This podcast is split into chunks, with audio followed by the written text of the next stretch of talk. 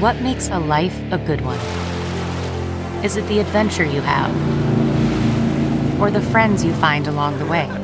Maybe it's pursuing your passion while striving to protect, defend, and save what you believe in every single day.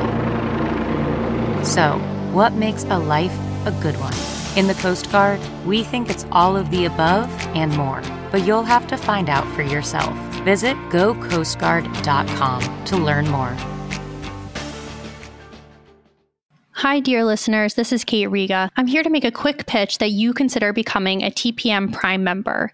TPM has used the subscriber model for over a decade now, and our loyal members are the only reason we've been able to weather the turbulence of the media landscape and avoid the fate that has befallen so many other independent outlets. For $60 a year, you get no paywall, fewer ads, access to the Hive member forum, a members only newsletter, and more. For $120 a year, you get all of that plus no ads at all. Without our members, there is no podcast. Not to mention that I am out of a job. Thank you so much for listening and supporting us. We couldn't do it without you. うん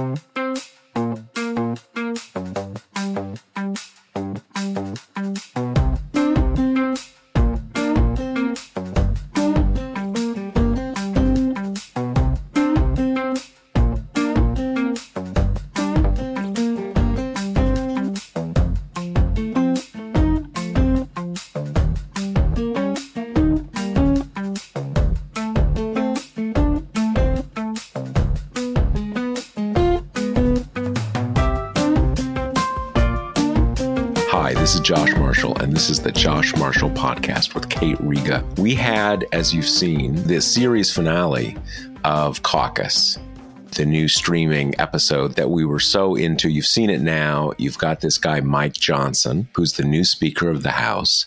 And it's pretty wild because, sort of like Denny Hastert, had this kind of like kids' table position in the leadership, but not really like in the leadership in the sense that, you know, people usually talk about it. Never chaired a committee or I think even a subcommittee. So pretty, pretty new on the block uh, guy. And now he's the Speaker of the House. And as we talked about in uh, some of the recent episodes, you know, one of the big things the Speaker does, Speaker raises money.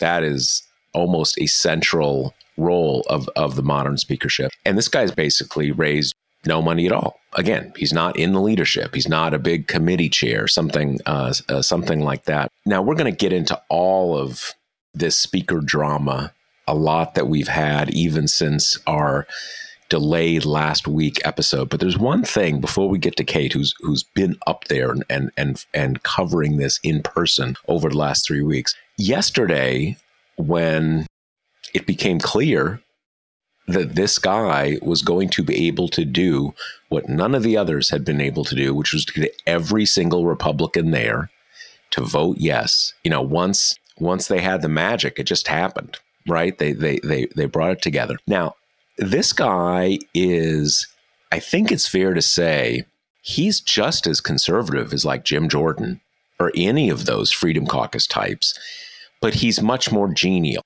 he's got a he's got a much softer package. And I think what we saw is that was what got them over the hump.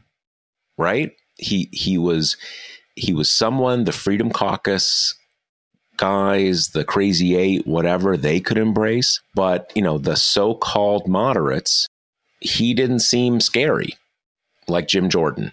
Scary in the sense of like, who am I going to have to run with back in my district, back in my back in my in in, in my swing district. So anyway, uh, Johnson extremely conservative and extremely conservative on the I don't know what you'd call them the the core social issues for lack of a better word even though social issues is always sort of you know how do we come up with that word but you know prayer in school abortion contraception whether you and your and your uh, you know same sex spouse can get a cake, that kind of stuff, right? That whole thing. So I noticed in in there was a New York Times write up, and it said, and he co-hosts a podcast with his wife, and I thought, oh, okay, I'm sure everybody's going to be listening to that podcast because it's a podcast, how they describe it. It's a podcast about religion,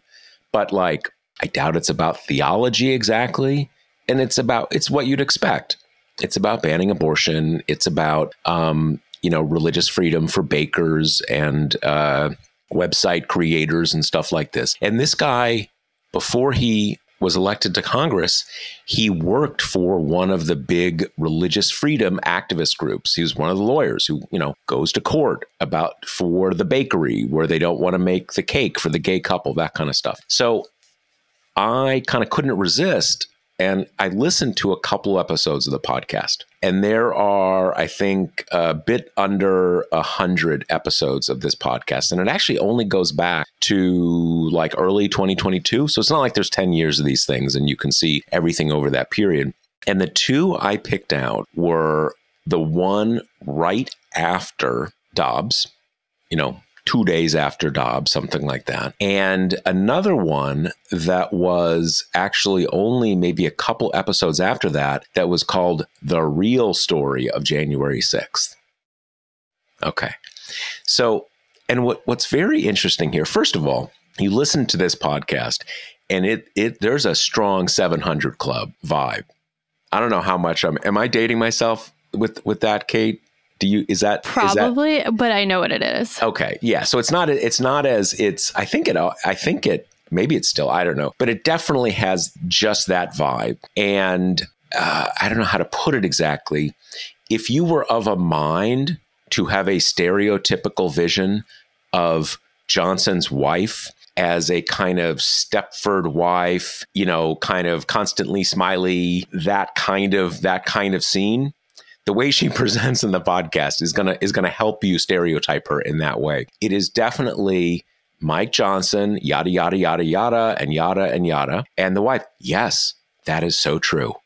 Absolutely, it, it, you know, it's that kind of thing. But but what was very striking to me, I was, how can I put it exactly? It is he's very smooth he's very smooth. I saw some people saying that, um, you know, before he got into the speaker business, people were saying, you know, this guy could be in media.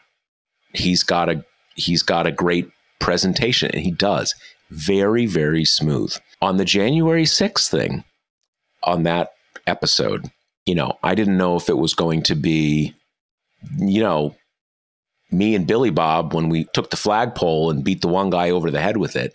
Not at all over and over. The violence that happened was terrible, shamed our country. Um, you know, none of the stuff, but now they're being abused in the DC jails and all that. Nothing. None of that. That had nothing to do with us. We were doing, you know, explains what, if you weren't familiar with the um, the independent legislature theory, if you are not familiar with this, he explains it in a way that is just open and shut constitution that's no one disagrees with this. Only the legislature can do it. Um, they weren't trying to overthrow the election. There was just this important constitutional issue they were bringing up. Uh, you know, no one was more surprised by them, all those violent people. The point is, in both of these, and, and on the abortion one, I was listening in thinking, like, all right, he's going to say, like, and now tomorrow we're passing a national abortion ban. Say goodbye to your abortions. We're coming for you. And no, didn't have that. It was all, I mean, plenty of stuff if you are of a mind to to find the whole thing really um, shocking and gross and offensive whatever. There's one point we talks about you know if you are under 50 think about your high school class. A third of your high school class was not there because they were aborted. You know kind of like okay all right i see what we're I see where we're coming from here. I see what you're about. Um, but there was no like tomorrow we're banning it nationwide. It was like you know we gotta we have to um, we have to you know be be compassionate towards the women. There's a lot of women out there who've done some very bad things in their past, and we need to be forgiving and not condemning them. And there's men out there they performed abortions. We need to open our open our arms to them in forgiveness. You know, that's that's what both of these episodes were like. So what I came now, I have no doubt that there is a a whole battalion of Democratic Oppo researchers out there listening to every episode of that of that, of that podcast, and um, there's so much else out there, and there's all sorts of you know I've seen you maybe you've seen videos now. Uh, him like talking about that we live in a biblical republic. And there's another one out there saying uh, i don't know if you, you've seen this one kate basically saying that if if it weren't for abortion we wouldn't have to cut social security. We have to cut social security because because women there's you know they they're they're having a baby and they abort it. And we need more workers. And women are shirking their you know abortion women are shirking their responsibility to have a lot of babies so, like, you know, if, if you wouldn't do all this abortion stuff, we wouldn't have to cut your Social Security. Why are you making us do that? So there's a lot to work with out there. But he's also, again, in this podcast, he's smooth, very smooth. There's, uh, you know, there's, there's sort of, he's not Jim Jordan, absolutely not Jim Jordan. And I think, I suspect that's what these, you know, so called moderates, that's what got, you know, what got them on board. He's smooth. As, as Kate said, I think in the last episode, Jim Jordan's brand is being an asshole. No one would deny that. His biggest fans embrace that.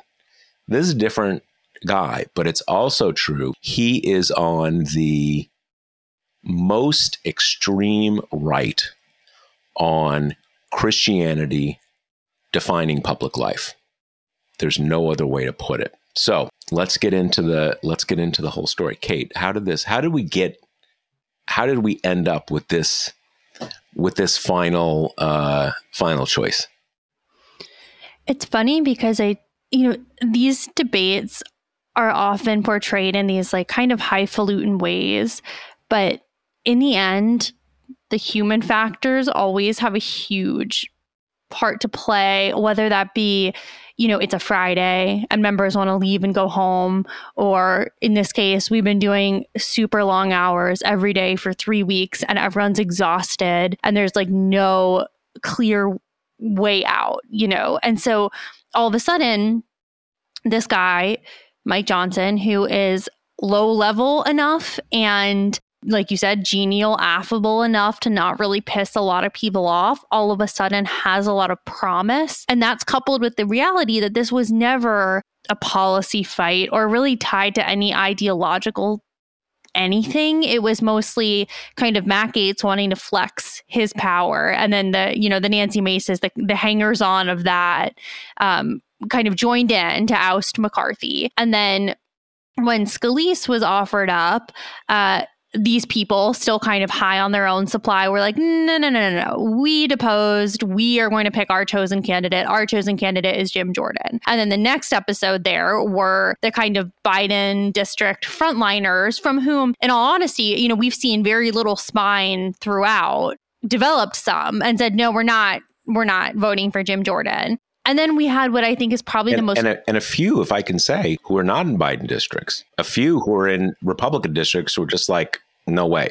You can kind of, I think, call them more of like you had the squishy moderates, and then you had like these old bulls who had been in Congress for a while and were just yep. kind of like, fuck him. No, we're not, you know, he's annoying. I mean, he's a gadfly to everyone, right? And so, and then you had the next episode, which I actually think is the most chilling of them all. And I think we should, um, you know, unpack in this episode. But that is when Tom Emmer emerged as the, the new option who's, you know, white of hair and the majority whip and like has actually been around for a while, is more of a traditional um, leadership guy, was one of two of the eight candidates at this stage who had voted to certify the election. I mean, you know, the closest thing that we have to kind of ye old Republicans left embodied in this guy.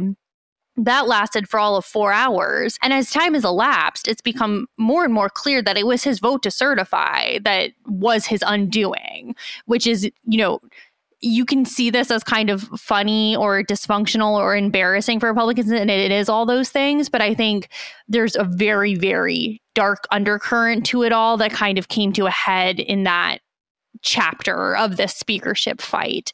I'm glad I'm glad you said that because I had a few people a few people said to me yesterday. Well, it's not just that; it's also uh, it, a lot of people were saying it's it's his it's his opposition to you know the, the the federalizing gay marriage that that law they passed a couple years ago. But when I looked, I only saw one represent. I only saw one member of the caucus who said that was his reason. And and yeah. what you said certainly the perception that I had that it was yeah, that was the thing. That was the the litmus test that he failed to to uh, pass.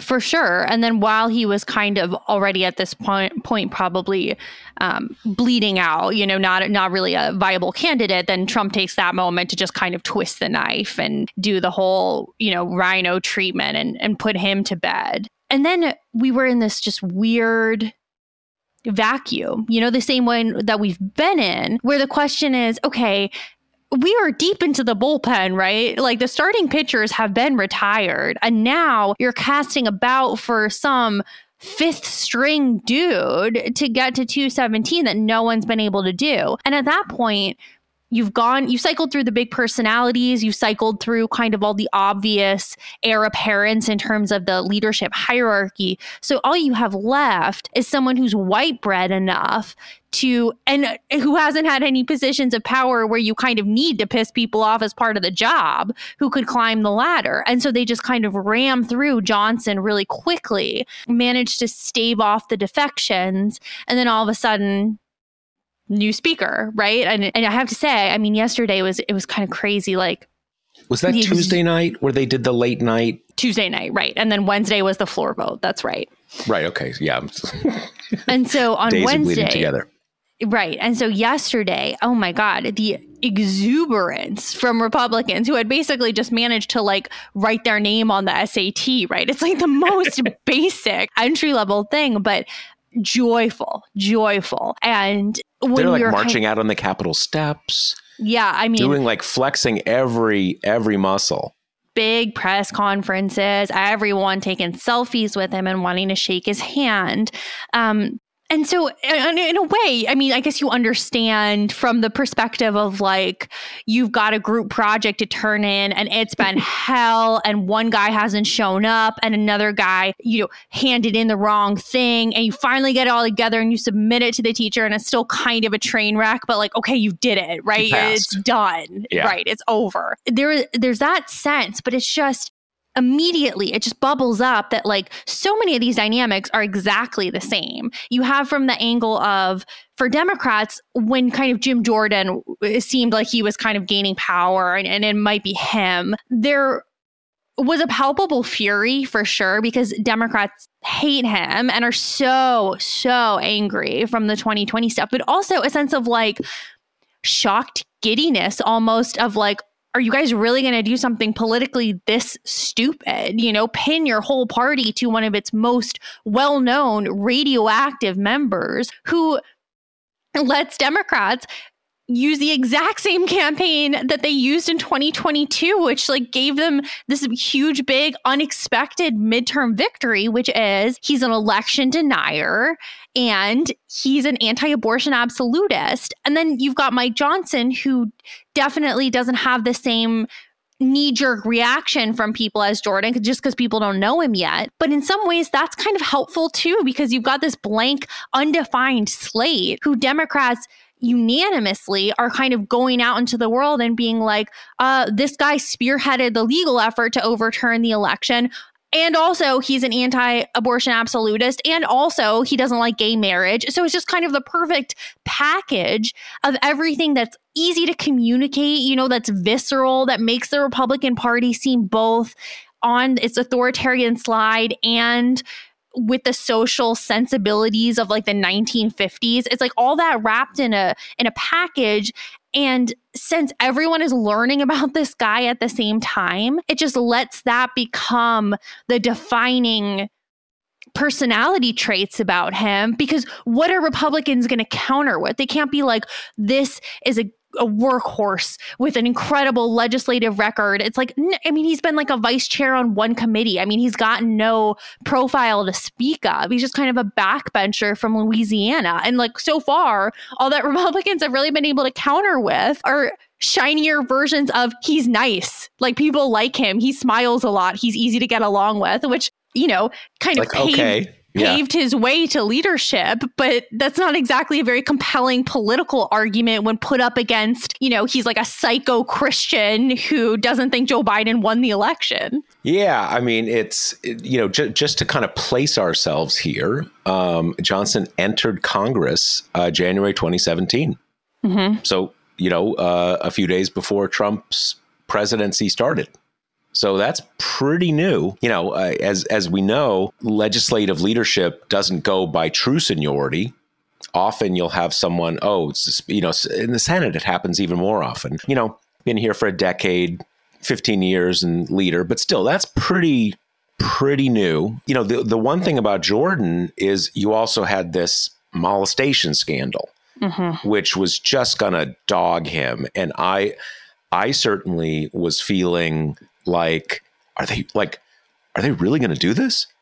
This is this is going to be so bad for them and, and just like kind of uh, amazed and although that as as you make clear Kate that really was not what did him in. What did him in was the additional fact that people don't like him. They don't like him. And and the fact that he was going to be a, a sort of an albatross uh, for them in many districts around the country made people skittish but you can tell when he was having those you know what is it that that famous jim carrey meme you know, you, so you think it's possible, right? When someone says absolutely not, you're like, Yeah. you mean maybe. And so when when when Jordan was having those meetings with the holdouts, after they've told him no three times, he's like, okay, let me try this idea. And they're like, dude, no. That kind of intransigence. I think was anchored by like we don't like you, we don't trust you, and you're an asshole, and and like so any any idea that you know despite the fact we don't agree on politics you're not going to do something crazy that's going to kind of kill me in my district there's that mix of trust assholedom all those kind of things that it, that it was a that it was a no-go and i will say i i do think that e- even even to this point i've just seen a lot of stuff with with with johnson that it just got 30 second ads written all over it.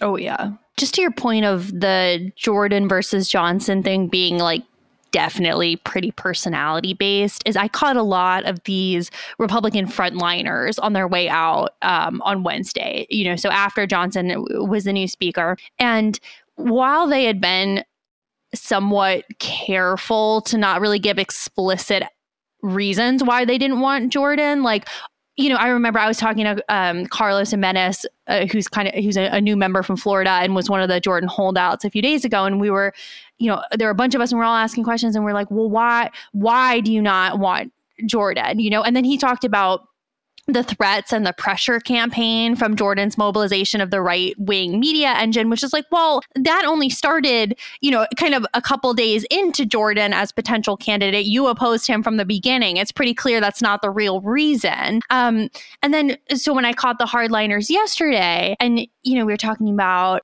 you're in a very vulnerable district. This is a guy who's the first two things people know about him are his January or his election denial and his anti-abortion thing. Are you are you worried about being tarred with that brush kind of thing? And they were like, well, you know, he wasn't speaker then or uh, I'm my own person, or oh, that stupid, annoying quote that New York con- congressional people love to say the you know agree with me nine out of 12 times support me agree with me 12 out of 12 times you know seek help or whatever the old uh, quote is. But it just became really clear like there's no ideological explanation that would satisfy you in any way if your objection with Jordan was policy based. It's not like he's passed any laws either. You know, he's been he's a he's a show pony and not a workhorse and, and Mike Johnson just kind of like a backbencher. They have a, a similar kind of scant record and their big political inflection points are the same.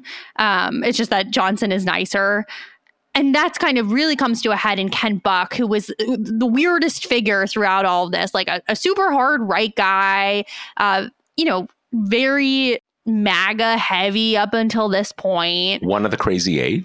Exactly. And then when Jordan came up, he was like, nah, he uh, is an election denier. And I find that unacceptable. And everyone was like, you do? Like, since when? You know, what did, where did that come from? And then kind of birthed this flurry of think pieces of in the new Republican Party, like there will be unlikely heroes and all that kind of thing. And then this guy comes up who, I mean, definitely did as much to overturn the election as Jordan did. He just did it, you know, via an amicus brief versus like whispering in Trump's ear. And Buck is like, well, he went through the court, so that's entirely different. And now he has my full and vocal support. I mean, it's just like so clear that this was always a matter of personality because, as we kind of touched on last episode, there are no longer policy goals that unite this Republican Party. So, you know, even if these two guys had kind of differentiated significantly on,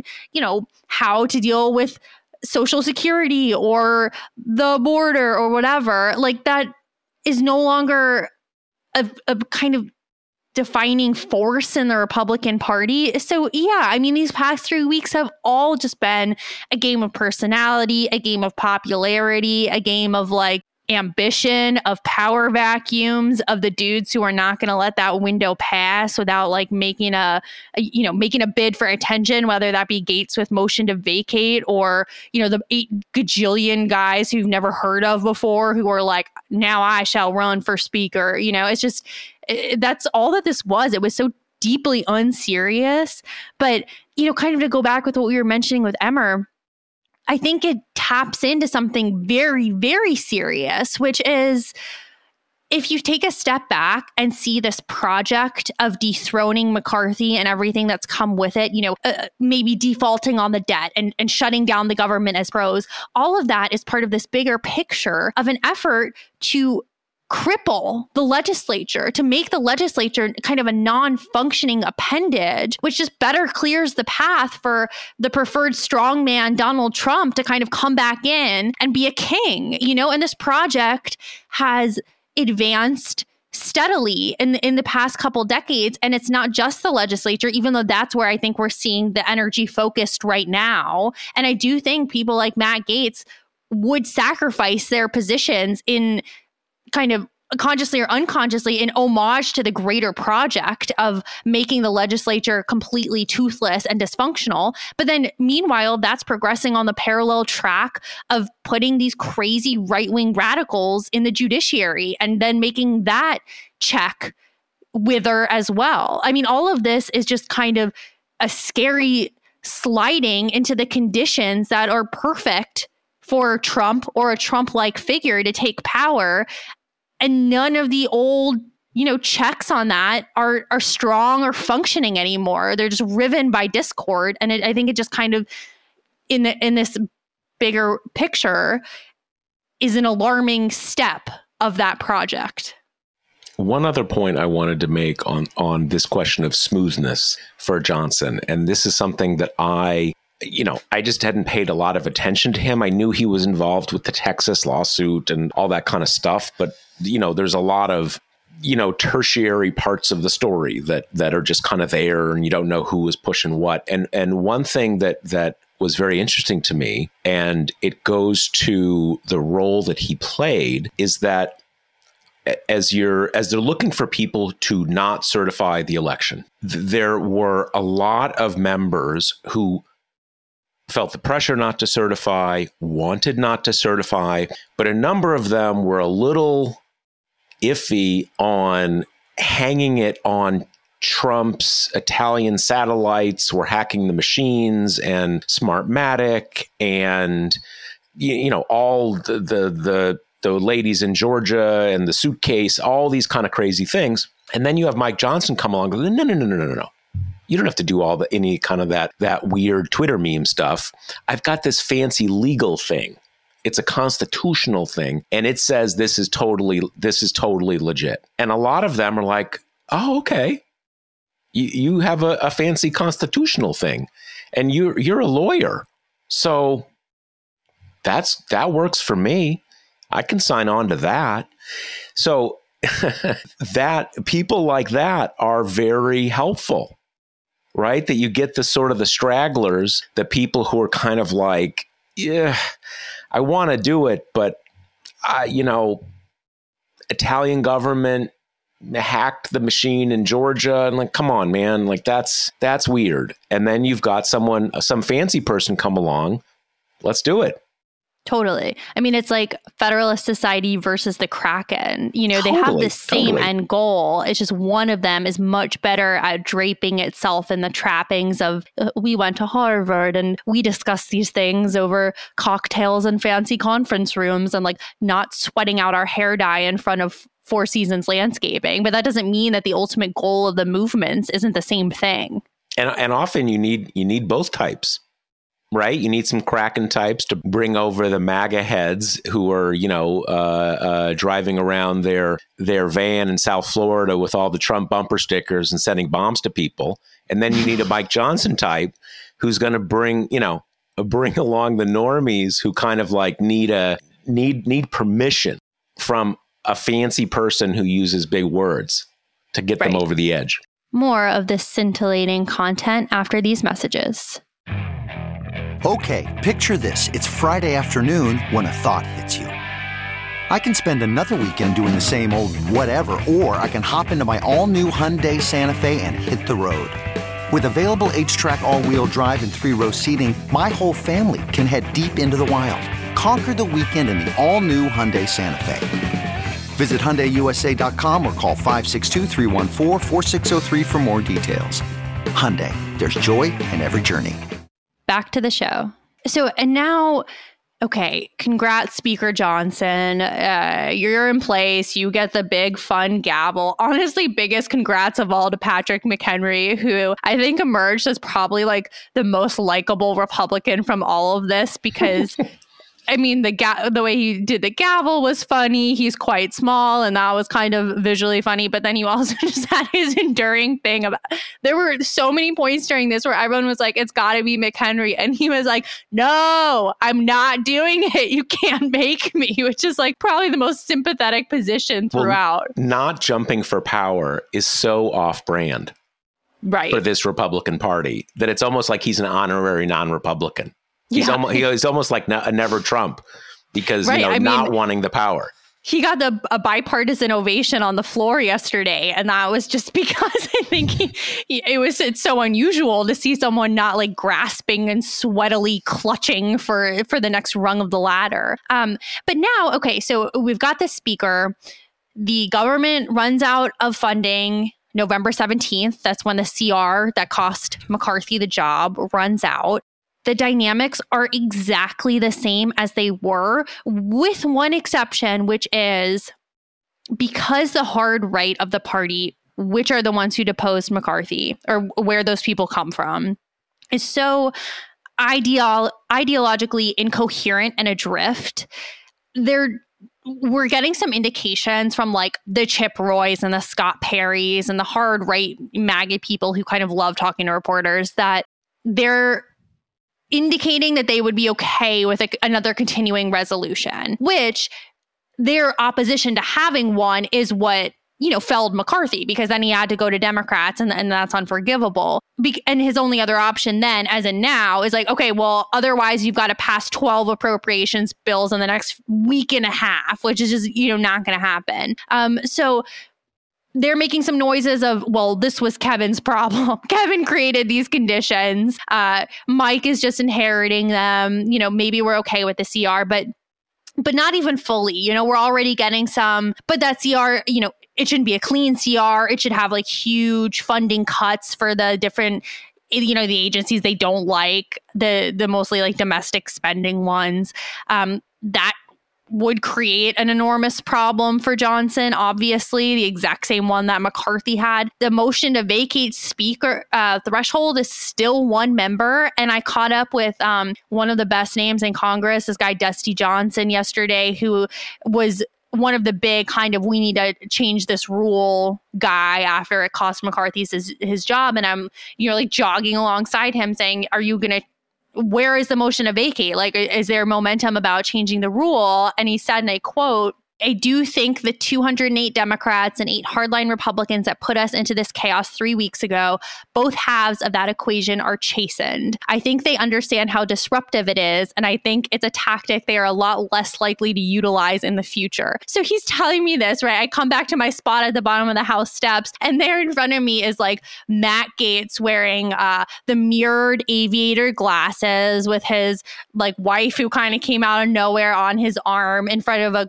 you know, a crowd of like 40 journalists just kind of preening and taking all the questions. And you're like, chastened?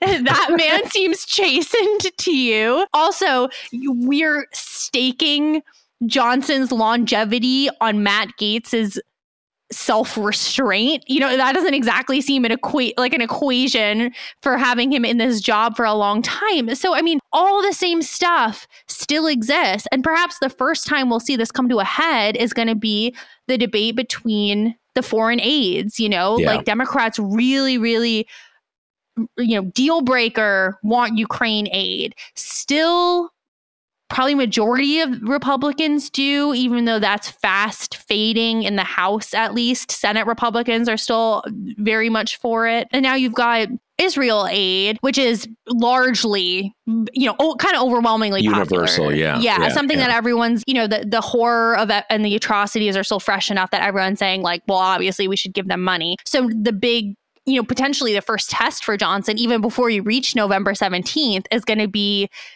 are Ukraine and Israeli aid tied together, which is what a lot of Democrats obviously want, so Ukraine doesn't get the shaft? Or is he going to kind of bow to the far right of his party, which is where the, um, you know, the the kind of being done with Ukraine originates from, and separate those in effect dooming Ukraine aid. You know, I mean, these are the problems that plagued not just McCarthy, but the same kind of problems that plagued Ryan and Boehner as well. I mean, you're just, when you're enthralled to the hard right element of your party, especially with these margins and especially with some stuff that you've got to pass, it just it makes the job impossible. And another thing that I just learned overnight is that Johnson himself is very opposed to Ukraine aid and yeah. has been all along. So this isn't something that like, you know, he's he's on the right of the Republican caucus, so he's sort of atmospheric. I mean, someone like Kevin McCarthy, you kind of knew in his heart of hearts, he's like, yeah, do it, whatever. Uh, you know, we're gonna we're gonna uh, bleed the Russians. Yeah, great. But like all the other Republicans, he had to say, well, I heard there's some corruption, and you know, we got to take our, all that kind of stuff. But this guy's on board. So it's not even a matter of like bowing to the far right. He is the far right, right? So so so there's that. I would imagine.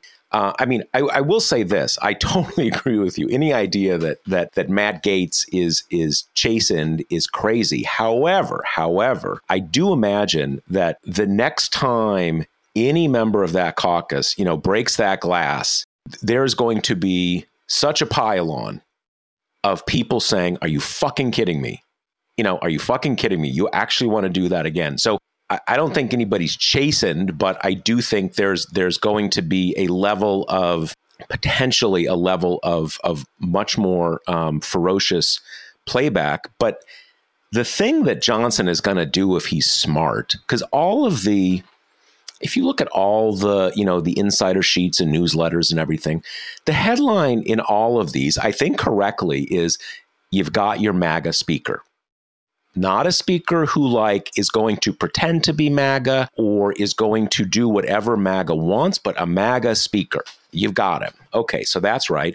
And you have to imagine he goes to the chip roys and all these people and says look we finally one of us is speaker you've got to give me some flexibility on this November 17th thing. Because if if the first thing out of the gate we're we're having a shutdown and whatever, you're going to blow it. And and so you gotta you gotta work with me here. Um, whether he's going to do that, um, I don't know. Whether they are going to be smart enough, but I mean, it, at at some level, who am I kidding? MAGA is not about restraint. It's not about giving flexibility. It's a matter of like, we've got the football. Not only are we going to run it down the, uh, you know, run it into the end zone, we're going to say, fuck you and leave the stadium. It's our football now. Bye. Right. so I don't know. And, and well, tell me this. So, okay, this is something I've been trying to get my head around. the Senate was way ahead on all the appropriation stuff, doing all their stuff. And then Ron Johnson came in and started you know they're kind of on the on the 5 yard line and he started making problems. So I guess in theory they're now behind the house because he was making but they've done most of the legwork. But now Johnson yesterday he was saying, "All right, you know, next Monday we're doing this bill, Tuesday we're doing so he he seems to have this idea we're actually going to pass all these bills by November 17th. So we're going to come and be able to say, hey, we're good. We're, we don't need more time. Is that is that plausible? What are you hearing about that? Yeah, I mean, I admit that I have spent all my time on the House and not the Senate, but it is my understanding that things are largely back on track in the Senate. Um, I mean, Johnson's opposition was like so stupid that it's one of those positions that's kind of hard to maintain for a long time because it's just like clear he was just trying to kind of be a problem child. Um, and so if those bills do start coming from the Senate, I think I, I, mean, I still think the House is gonna. It has to do a CR. There's just like not enough time. Um, you know, they'll have to do their own bills in the reconciliation process. Also, I just this House is not capable of passing any kind of appropriations bills that the Senate will accept. So, I, I think there's almost no question that it's going to be a CR at least for now. But we talked about this before pretty soon we're inching closer and closer to the time when the teeth from the debt ceiling legislation kicks in.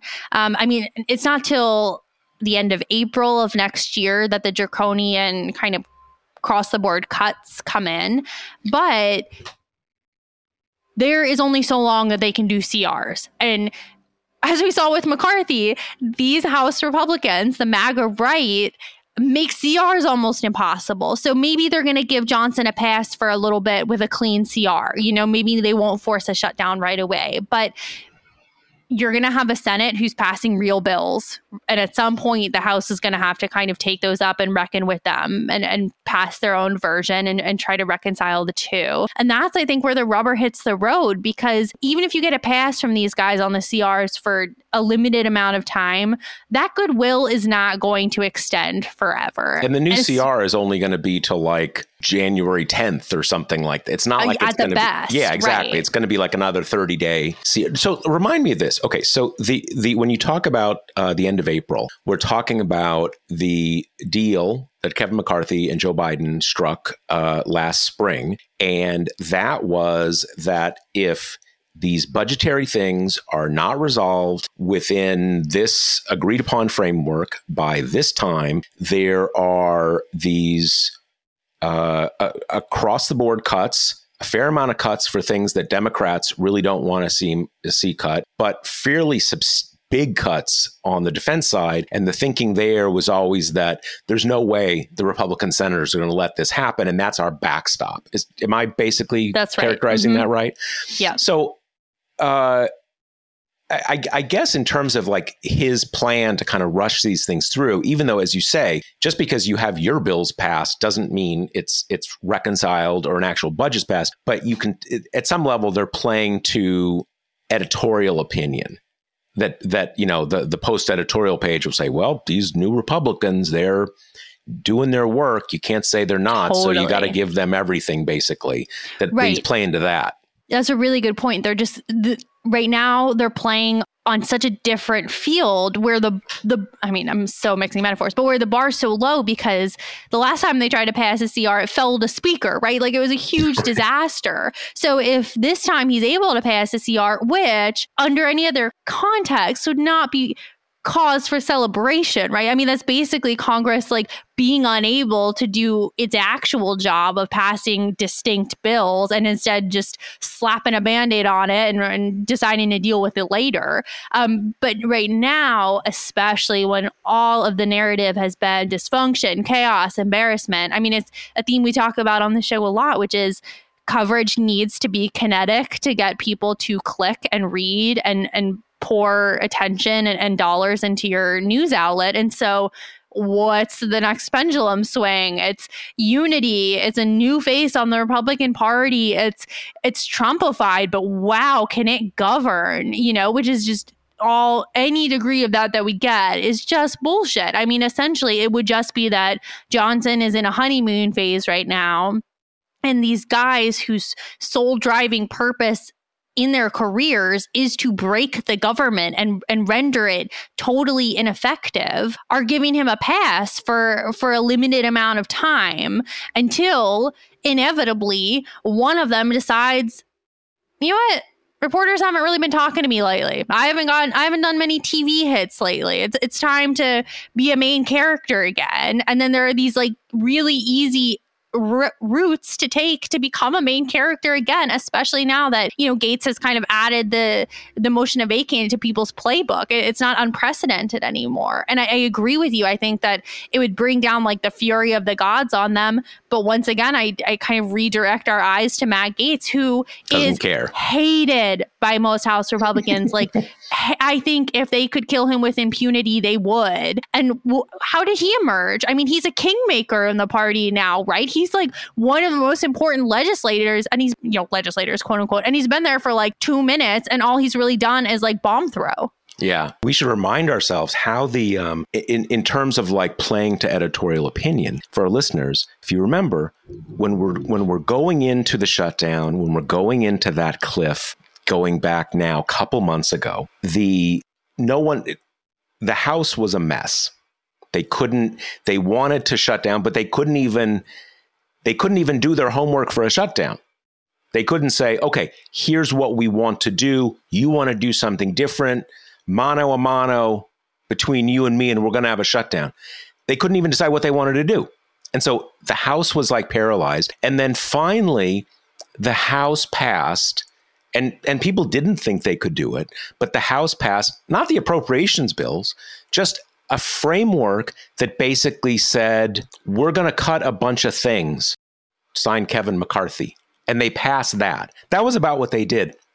And when that happened, it was like the clouds parted and all of the sort of the editorial opinion was like wow joe biden figured these guys couldn't govern couldn't get it together now joe biden needs to come to the table it's a new day it was like it was they were it was just a huge I, I, I hesitate to say a huge a huge huge coup for these guys since they do real coups. But still, it was like a, a huge victory for them just to do kind of nothing, right? So if if they do pass the what is it remaining four appropriations bills, I can't remember how many they've already passed. If they're able to do that, they will get a just a huge uh, you know validation that now everybody's got to kind of come to them because they're doing whatever. So that's a big that's a big deal. Those things those things those things matter even if even if it doesn't get you a budget, doesn't kind of get you back to, you know, actual budgeting, that they'll get a lot of credit for that. Totally. And I think you know, a lot of these beltway outlets that tend to the right, you know, that, that kind of tend to be give the most generous read at all times to Republicans have been forced into this uncomfortable posture the, the last few weeks of having to kind of reckon with the brokenness of the Republican Party and its inability to dot the I's and cross the T's on what is a really basic part of their job. Like electing a speaker is usually rote, and they couldn't do it for three weeks, and they were complaining in public and talking about how Democrats would never be in this position. And and that's uncomfortable. And so now there's going to be so much incentive for these people to get to kind of snap back and say like well you know magic mike johnson is on the scene and he is putting things to rights and turns out that mccarthy was just a doofus and you know a, a real a real man can do this job so i i mean i think that backlash is almost inevitable um, i think there's going to be a kind of frenzied search for divisions within the Democratic caucus to kind of set the narrative back on familiar and, and comfortable terrain. Um, but the reality is, everything that felled McCarthy still exists. And unless Johnson possesses some kind of hidden leadership genius that he was just wrongly kind of goodwill hunted, you know, into the low, the lower echelons of the party and this is this big moment. I mean, at some point those things are going to become impossible for him to navigate. And and right now the question is really just how long is the honeymoon period that the hard right element is going to give him? I think, and and the other th- uh, point, you know, we we're, we're focused here on can the House Republican caucus govern itself as let alone govern right? We're talking about just governing the governing themselves. But the thing that we also need to keep attention on for 2024 is, and you you alluded to this earlier, Kate, the 2022 election really came down to a lot of people beyond people who are just totally nailed down, you know, locked down as Democrats or Republicans, thinking these guys kind of scare me. We're talking about like you know rejecting elections taking away rights and kind of like that. I don't want to do that. And that really uh, you don't you know it's hard to say did they win the election because they took the house? But certainly it was very it was it was, it was very disappointing. And um, this johnson guy is someone who definitely plays to that image right? You're going to have lots of stuff about, you know, biblical republic and um, women need to have more babies. And if we let them have abortion, they're not going to have enough babies. And like, at a part of me, probably because I'm not a woman, is not as shell shocked by that as as as women are. But but it's not that I'm not shell shocked. It's that I just hear it so often. I know that's what these people think, so I'm not that shocked. Uh, but not everybody knows that there are people in Congress who think things like this. These things are very electric and shocking, and the kind of statements that paint a bigger picture of, wow, you're weird. Like, not just I'm offended by that, but like, I didn't even know there, like, that you're thinking that. And you know, or someone with so much power is is is, is saying that. Um, and those kind of things are the are the sorts of statements that get people who are only kind of very loosely connected to politics thinking like, you know what, I'm voting because that is such bullshit. I I cannot abide that. And that's sort of what happened in in um, in 2022 and it could be part of the story of what happens in 2024. I mean, Kevin McCarthy was never a a poster boy for like election denial or abortion bans. He'd have passed them, but you kind of knew he's Big Kev. You know, and certainly everybody up on Capitol Hill knows the I don't even get into it. He's Big Kev. He's a he's a you know he's a he's a, a, a hail fellow well met. Everybody likes him, right? He's not talking about like stuff about abortion. He wants to party. He wants to raise money.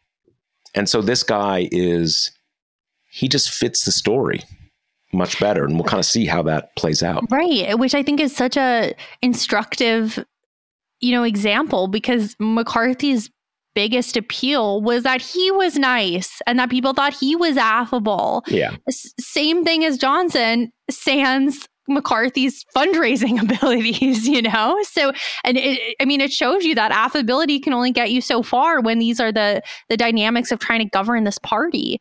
Um, you know, and I, I also caught up yesterday with uh, Suzanne DelBene, who's the current chair of the DCCC, um, you know, the, the Democratic organ that's in charge of winning back the House majority. And you know, I was chatting with her about how the speakership election she thinks will affect the race and specifically the races of these very vulnerable House Republicans, mostly from New York.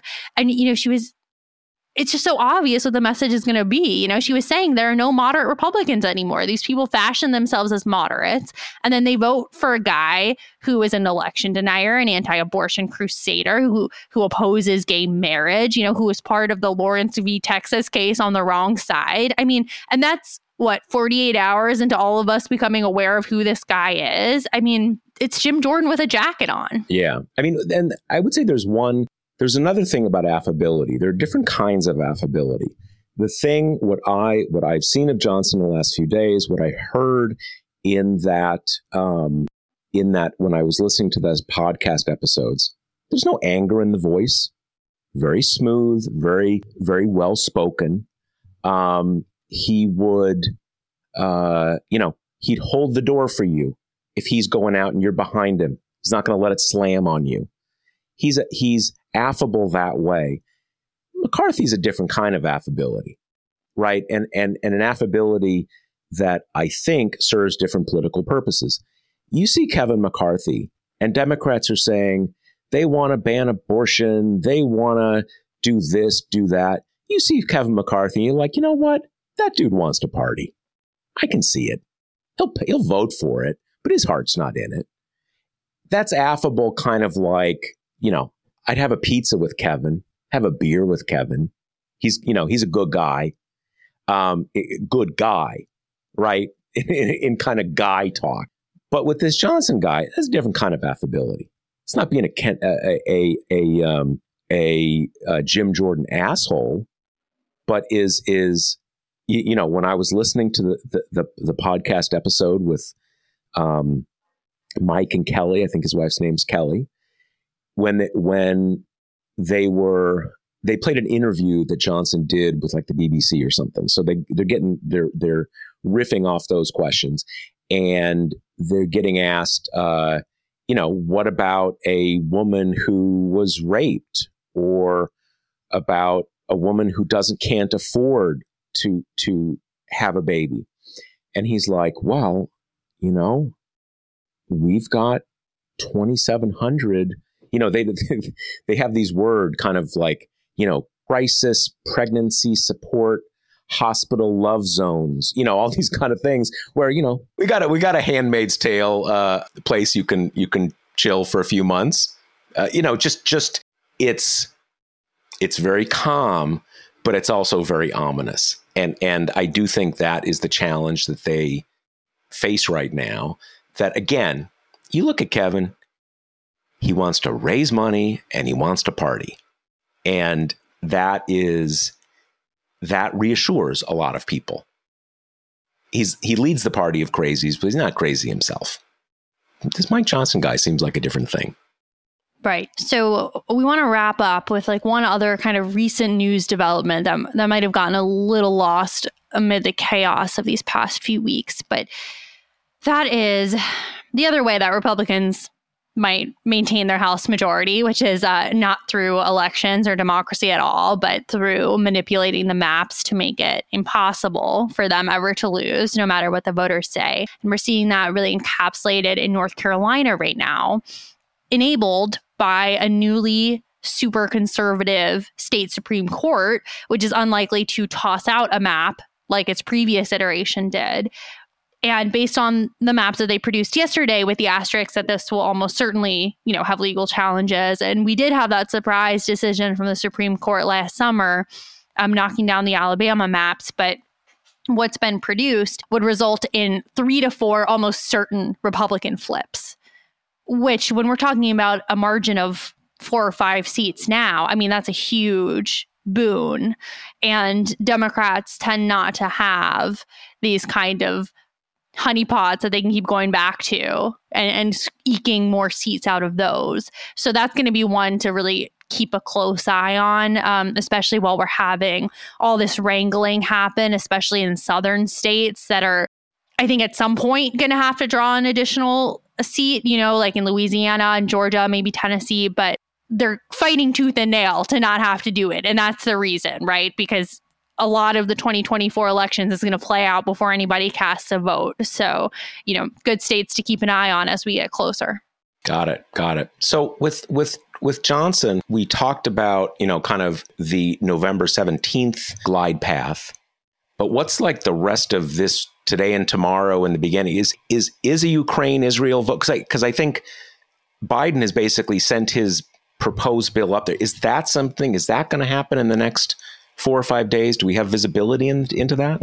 Yeah, I would expect that to come before November 17th because this whole week, when Republicans have kind of grasped for something to exhibit the urgency of the situation, it's been Israel. So, you know, yesterday, right after they they got Johnson into the speakership, they voted on, you know, I mean, a resolution. So kind of who cares, but a resolution, you know, condemning Hamas and supporting Israel. So that that's the front of mind thing that I think will probably have pressure to move. And it was like four twenty to ten or something, right? The oh, resolution. Exactly. Yeah. Right. Yeah. Okay, well, we'll we'll be back to this uh, train wreck next week, I guess, and and hopefully just to just to um, we, we so appreciate all of our listeners to the podcast. Uh, you know, if you haven't rated us on iTunes and all that kind of stuff, please do that. Re- uh, leave comments and everything. The last two episodes we've had to delay. Uh, we we should be back to our regular Wednesday lock in time. This has really all been about that Kate is is one of our two Capitol Hill reporters, and since everything has been so out of control on Capitol Hill, it's just been difficult for us to keep to the normal schedule because either Kate is up there or she's just come back from there and she's crashing on a story or we're trying to say oh okay you know we're gonna we're back to recording at noon but then we say wait a second we have no idea what's happening on capitol hill today. So we're just you know everything is up in the air. So we apologize for uh, the schedule bouncing around a bit but we should be back to the normal schedule going forward. And that is about it. Yeah okay. So we'll see you next week. Later folks the Josh Marshall podcast is hosted by me, TPM reporter Kate Riga, and TPM founder, editor in chief Josh Marshall. The show is produced by Jackie Wilhelm. Thanks to Why Not Jansfeld for our podcast theme song, and thanks to all our TPM members who make this possible. Rate and review us on Apple Podcasts and subscribe wherever you listen.